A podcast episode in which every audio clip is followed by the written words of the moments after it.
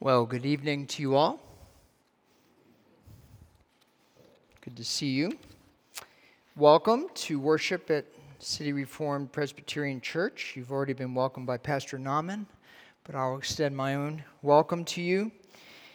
If you don't know me, my name's uh, Jim Partridge. I'm one of the leaders here, and I'm very glad to be here with you all this evening. Um, I will be following an outline that hopefully you had in your bulletin. Perhaps the, one of the best pieces of news that I could give you tonight is that you will not be hearing another sermon on sex. Yay. Dave Snow handled uh, that in the last two weeks, and uh, I won't be preaching on that tonight. However, I will open with a story that actually fits our larger context of the Corinthians I remember actually a couple weeks ago, Pastor Joseph uh, spoke and he mentioned there was actually a Greek term that was coined during the early centuries in the Greco Roman world, Corinthianize. And it had to do with lo- loose living, people who li- uh, lived loosely in their sexuality. And uh, this story might relate to that a little bit and to the text that we'll be reading in just a little bit. Like to tell you a little story. I'm going to call this story the story of Jim and Merle and the Tampa Topless Nightclub. It's the summer of 1992, and there was a 35 year old male physical therapist who happened to be with a new company. He was married nine years with four small children. He was invited uh, to join with the other male owners, PTs of that company, for an all expense paid trip getaway to Tampa, Florida. Now, this uh, young PT had a reputation already, perhaps as a Christian or at least a moralist. Uh, he was actually known as the Boy Scout and uh, actually wore his Boy Scout uniform to the uh, airport just as a joke. Well, if you haven't figured it out already, I'm Jim in the story. And I tell this story with a little bit of fear and trepidation because, um, full disclosure, uh, one of your elders actually did spend some time in a Tampa, Tampa topless nightclub. About five minutes, thank the Lord. story is true. Um, we flew to Tampa together. Um, about six PTs, and um, my thought was that we were going to be going to the hotel, but no, we arrived late enough that we uh, drove straight to, and we were all hungry, of course. So we drove not to the hotel, but to a nightclub. And I was totally clueless until I walked in the door and saw I was in a place that was so awkward, so awkward awkward. A place that I did not expect to be, and a place that my fellow PTs had totally like zipped their lips about where we were going. So I was had, and um, I left after about five minutes of awkwardness. Where was I going to go? Well, um, we had gone there via cab with Merle. Merle was the cab driver. So Merle and I spent the next three or four hours hanging out in his cab while my buddies had their time in the nightclub. That's the story of Jim and Merle and the Tampa Topless Nightclub. Hope you enjoy that. I have just a couple questions uh, that came to mind in regards to what we're going to read here uh, in a moment. What if I, as a perhaps a known Christian, what if I had stayed at the club uh, perhaps in my freedom in, uh, in Christ. Um, what if Merle, the cab driver, were, was a young Christian from a non Christian family with little experience in the faith and knew that I was staying in the club, or I think we invited Merle to be with us too, and he chose not to. I think he'd been with them before and decided, I don't need to spend that time with them. Uh, and then finally, how do biblical principles help us live as faithful disciples in an increasingly pagan world? Um, as I said, you're not going to hear a sermon on sex tonight because the text doesn't really talk about that, but the Corinthian world was full of it and um, full of paganism, and we're going to find that out as we read our text. If you would turn in your uh, bulletins to page 5, we're going to read 1 Corinthians 8, all of 1 Corinthians uh, 8. We're beginning a, a, new section in our study of 1 Corinthians, uh, in which we're going to be talking about uh, how we live as Christians uh, in the freedom that we have in Christ, though that freedom is constrained by biblical love. Um, I put down as my thesis tonight biblical love trumps Christian liberty in matters of conscience and Christian living. Let's read the text. We'll affirm it as the word of the Lord. I'll pray and then we'll move on from there. Apostle Paul says this Now, concerning food offered to idols, we know that all of us possess knowledge. This knowledge puffs up, but love builds up. If anyone imagines that he knows something, he does not yet know as he ought to know. But if anyone loves God, he is known by God. Therefore, as to the eating of food offered to idols, we know that an idol has no real existence, and that there is no God but one. For although there may be so called gods in heaven and on earth, as indeed there are many gods and many lords, yet for us there is one God, the Father from whom are all things, and for whom we exist, and one Lord, Jesus Christ, through whom are all things, and through whom we exist. However, not all possess this knowledge, but some, through former association with idols, eat food as really offered to an idol, and their conscience, being weak, is defiled food will not commend us to God. We are no worse off if we do not eat, and we are no better off if we do. But take care that this right of yours does not somehow become a stumbling block to the weak. For if anyone sees you who have knowledge eating in an idol's temple, will he not be encouraged if his conscience is weak to eat food offered to idols? And so, by your knowledge, this weak person is destroyed, the brother for whom Christ died. Thus, sinning against your brothers and wounding their conscience when it is weak, you sin against Christ. Therefore, if food makes my brother stumble, I will never eat meat, lest I make my brother stumble. This is the word of the Lord. Thanks be to God. Would you pray with me? Father in heaven, we thank you for this word of the apostle. We thank you for the care that he took to instruct a young church that was in the middle of just an incredibly um, pagan world.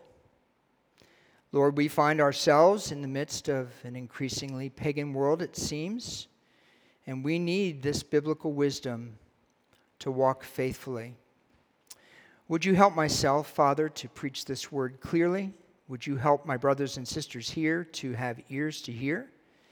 Would your spirit within all of us that know Christ, would that spirit give us insight and help us to apply, Lord, what we read and what we hear tonight? Forgive my sins, Father. Use this word for your purpose. We pray together. In Jesus' name, amen.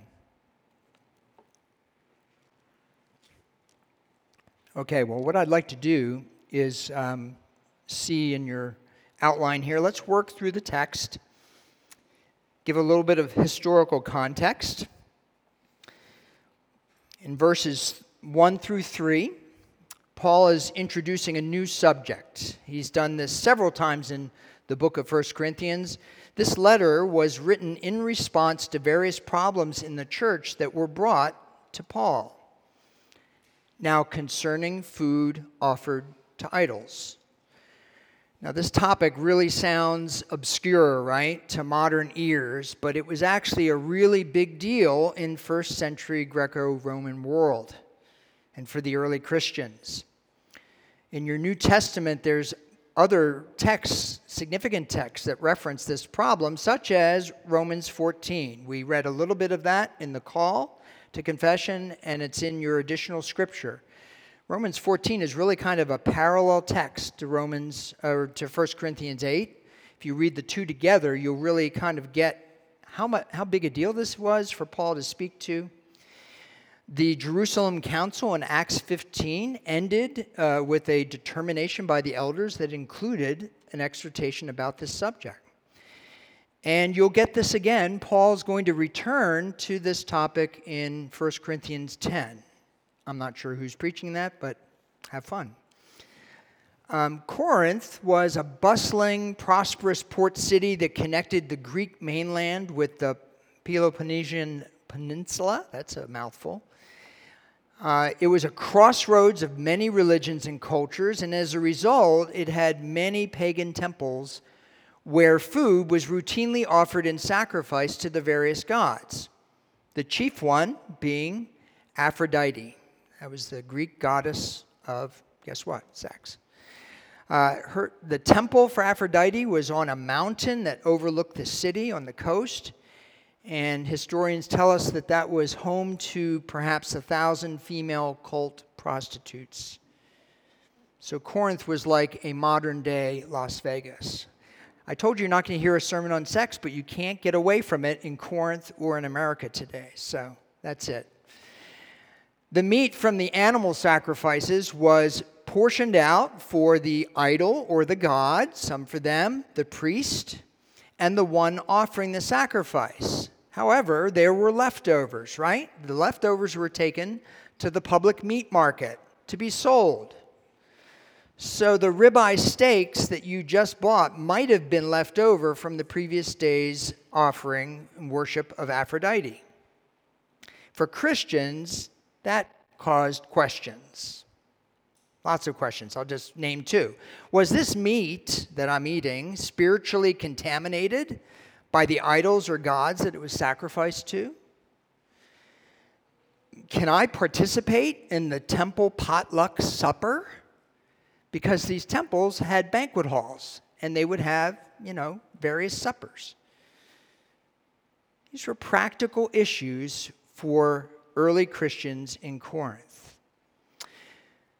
Well, then, Paul actually, in the, these first three verses you'll look at, he addresses the Corinthians' attitude toward this problem. In the latter part of verse 1, their attitude, in a word, was arrogant. We know that, quote, all of us possess knowledge. This, quote, knowledge puffs up, but love builds up. So, what's with the quotes? The translators of the text have put these quotation marks in uh, as kind of likely claims of the Corinthians. These were things that the Corinthians might have been saying. Hey, we've got knowledge, we're free, we're smart people, smart Christians. They were in the know, as we might say, on this issue. They saw themselves free as Christians to eat anything, anytime, anywhere. And yet, Paul in verses 2 to 3 calls them out for their spiritual pride as contrasted with a humble knowledge or freedom, controlled by what? By love for God and neighbor. The reformer John Calvin loved these verses. He wished his hearers would memorize them. He said this the foundation of true knowledge is personal knowledge of God, which makes us humble and obedient, and far from putting us on a pedestal, it wholly abases us. But where there is pride, there is no knowledge of God. Well, after rebuking their arrogance in verses 1 to 3, Paul then actually agrees with the Corinthians regarding their knowledge about food offered to idols in verses 4 through 6. But his teaching goes further. Yes, he's agreeing with the Corinthians, idols have no real existence. And yes, there is no God but one. This is not only Paul speaking, this is Old Testament truth. The prophet Isaiah forcefully spoke these truths about God's nature and about, um, sorry, I lost my thought here. Um, yeah, idolatry, the knowledge of God, his nature. But then Paul roots his teaching about idolatry in the doctrine of God in verse 6 by stating a New Testament recapitulation of the Shema of Deuteronomy 6 4. I thought I'd put that in the liturgy, but I hadn't. But you've heard this. Hear, O Israel, the Lord our God, the Lord is one. Can you hear that in verse 6? It's a New Testament version of the Shema.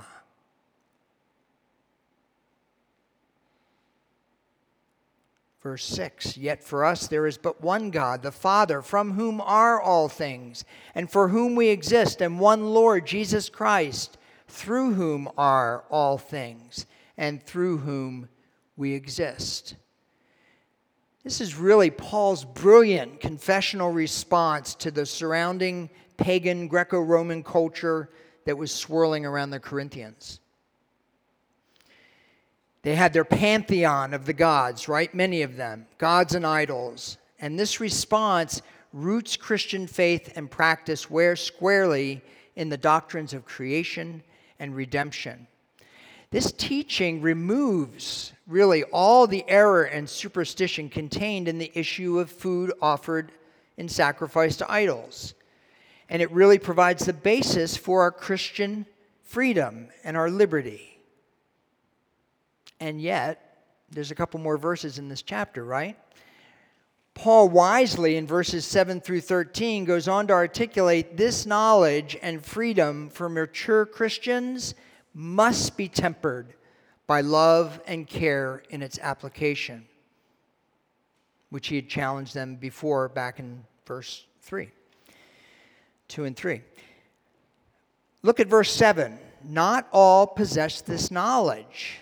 He's saying that there are those Christians whose faith is not yet mature. Their consciences are tender. They might be, perhaps in our view, a little bit legalistic. They might have scruples about certain things that lead to concern. The passages that we had from Romans 14 back in our confession of faith, they flesh out these ethical problems in more detail. The question might be how do we handle issues of conscience in the Christian life? Well, Paul's very clear, both in this text, 1 Corinthians 8, and in Romans 14, that stumbling blocks to faith should be avoided, and that love for our brethren must be the priority.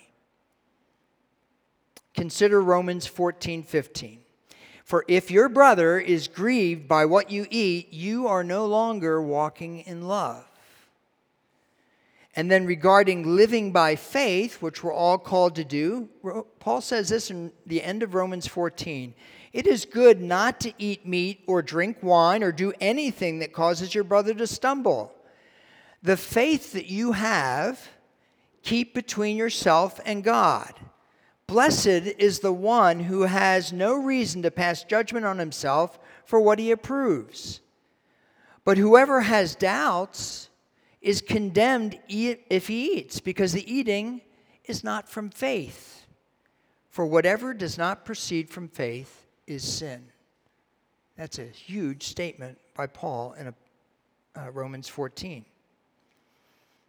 Well, let's go back to 1 Corinthians 8. Look at verse 8. Paul confirms his teaching that he earlier had in the passage that what we eat is a matter of indifference there's no moral issue in what we eat that makes us better or worse Christians. The moral issues in living out our Christian life arise from how we use our freedom in Christ.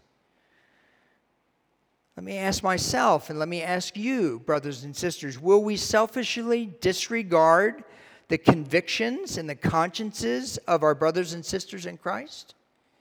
Or will we in love honor them? And in essence, limit our freedom. It's a searching question, but I think that's what this passage is getting at. Well, let me at this point pause to give a couple of practical examples to try and apply what I've taught thus far. I'm going to give you two examples. The first is from my history. Uh, my wife and I, actually, in the Reformed Presbyterian Church of North America, where I was a member for 20 years before I came into the PCA.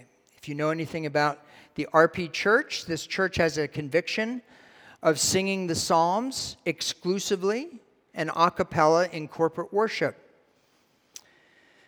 Well, this conviction was an issue when this church gathered for worship with other congregations from Pittsburgh in a joint Reformation Day service. Would the joint service accommodate this conviction, or would it be ignored in the name of Christian liberty?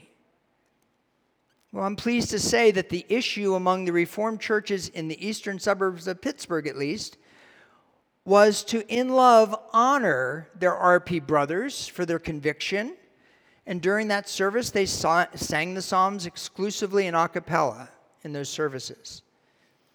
It's a little bit weird because a lot of people don't sing that way, but it was, it was good. I thought that was a great example of church unity and a great application of these issues of Christian liberty found in our text in Romans 14. More recently and more close to home for us at City Reformed, was our response to the coronavirus pandemic. We, as elders, as leadership, sought to apply the principles found in these chapters of Scripture. Now, one could argue that a key issue involved in the response, seeking to limit the spread of the virus, was not a matter of indifference, but instead an issue with significant consequences on a number of fronts. I'll grant that seeking to weigh the competing interests of maintaining the physical gathering of the saints in accord with the book of Hebrews, where we're told to not neglect meeting together. Balancing that with a desire to also do this safely and conscientiously as good citizens who respect the law and advice of the state and local and federal officials, this was, friends, difficult. And it required numerous ridiculously numerous hard decisions. We spent a lot of time talking about how we would faithfully respond to this pandemic. Well, I'm here to say, by God's incredible grace, we at leadership in uh, City Reform felt a strong and unified commitment to having our love for God and our neighbors to be the key driver and priority in our decision making process. As opposed to the biblical teachings on Christian liberty. In other words, we felt that the priority of biblical love trumped the principle of Christian liberty when it came to our pandemic response. And by and large, we received overwhelming positive regard and support for this approach. Although, truth be told, a few families left our church because they felt we didn't handle the pandemic properly. Mandated masking was a way that we felt we could limit our freedom for the sake of a higher good of love of neighbor. And it should be noted that an unknown but perhaps sizable number of our members and adherents held to this policy despite perhaps lacking the conviction that it was a necessary mitigation measure to limit the spread of COVID. They, in essence, limited their freedom for the sake of love. One of those members actually expressed to me that although he felt our pandemic response was overly cautious, this member trusted our leadership and felt that mandated masking was really the right thing to do. This testimony, of course, was an encouragement to me as an elder, and I think it actually expresses the, the spirit of this passage. Well, let me just return to our text offer a few more observations that hopefully will bring home the priority of biblical love in Christian living and help prepare us to celebrate the Lord's Supper together. Look at verse 10. In verse 10, Paul actually sketches out a scene for the Corinthians that may remind you of my story from Tampa. The scene is a pagan festival, a banquet held in one of the many temples to the gods in Corinth, in which we surmise a Christian whose conscience was free to participate does so in the presence of a Christian whose conscience was not free to do so, whose conscience was, as Paul might say here, weak. The former believer's participation, the strong Christian, leads the latter believer to participate in something that goes against his conscience, to do something they felt was not right to do, to not act out of faith. As Paul said, remember in the end of Romans 14, whatever does not proceed from faith is what? Is sin. So this latter believer is, in essence, led into sin by the stronger believer. And Paul in 1 Corinthians 8 does not take this lightly. It's not just a matter of poor judgment, it's a matter of sinning against a fellow Christian, which by their union with Jesus means a sin against him. Would you look with me at the last three verses and look at the progression of thought and the repetition of emphasis in Paul's words in these last three verses. Verse 11, he speaks of the action of the free or strong Christian as destroying the weak Christian, who is described in the third person as who? The brother for whom Christ died. And then in verse 12, Paul describes this action in the plural, clearly as sinning against your brothers and sisters, the Greek says which indicates a wider effect. Perhaps this was a real corporate sin in Corinth. In either case, the sin against one or more fellow believers also constitutes a sin against Christ, again, by virtue of a believer's union with him. Paul takes this connection so seriously that he makes it personal in verse 13 when he twice uses the term my brother and he pledges to guard and protect their faith. Brothers and sisters, this passage speaks of the priority of biblical love in our lives lived day by day before the face of God and in Christ over and against the priority of our Christian liberty, which our Savior purchased for his people at great cost at the cross.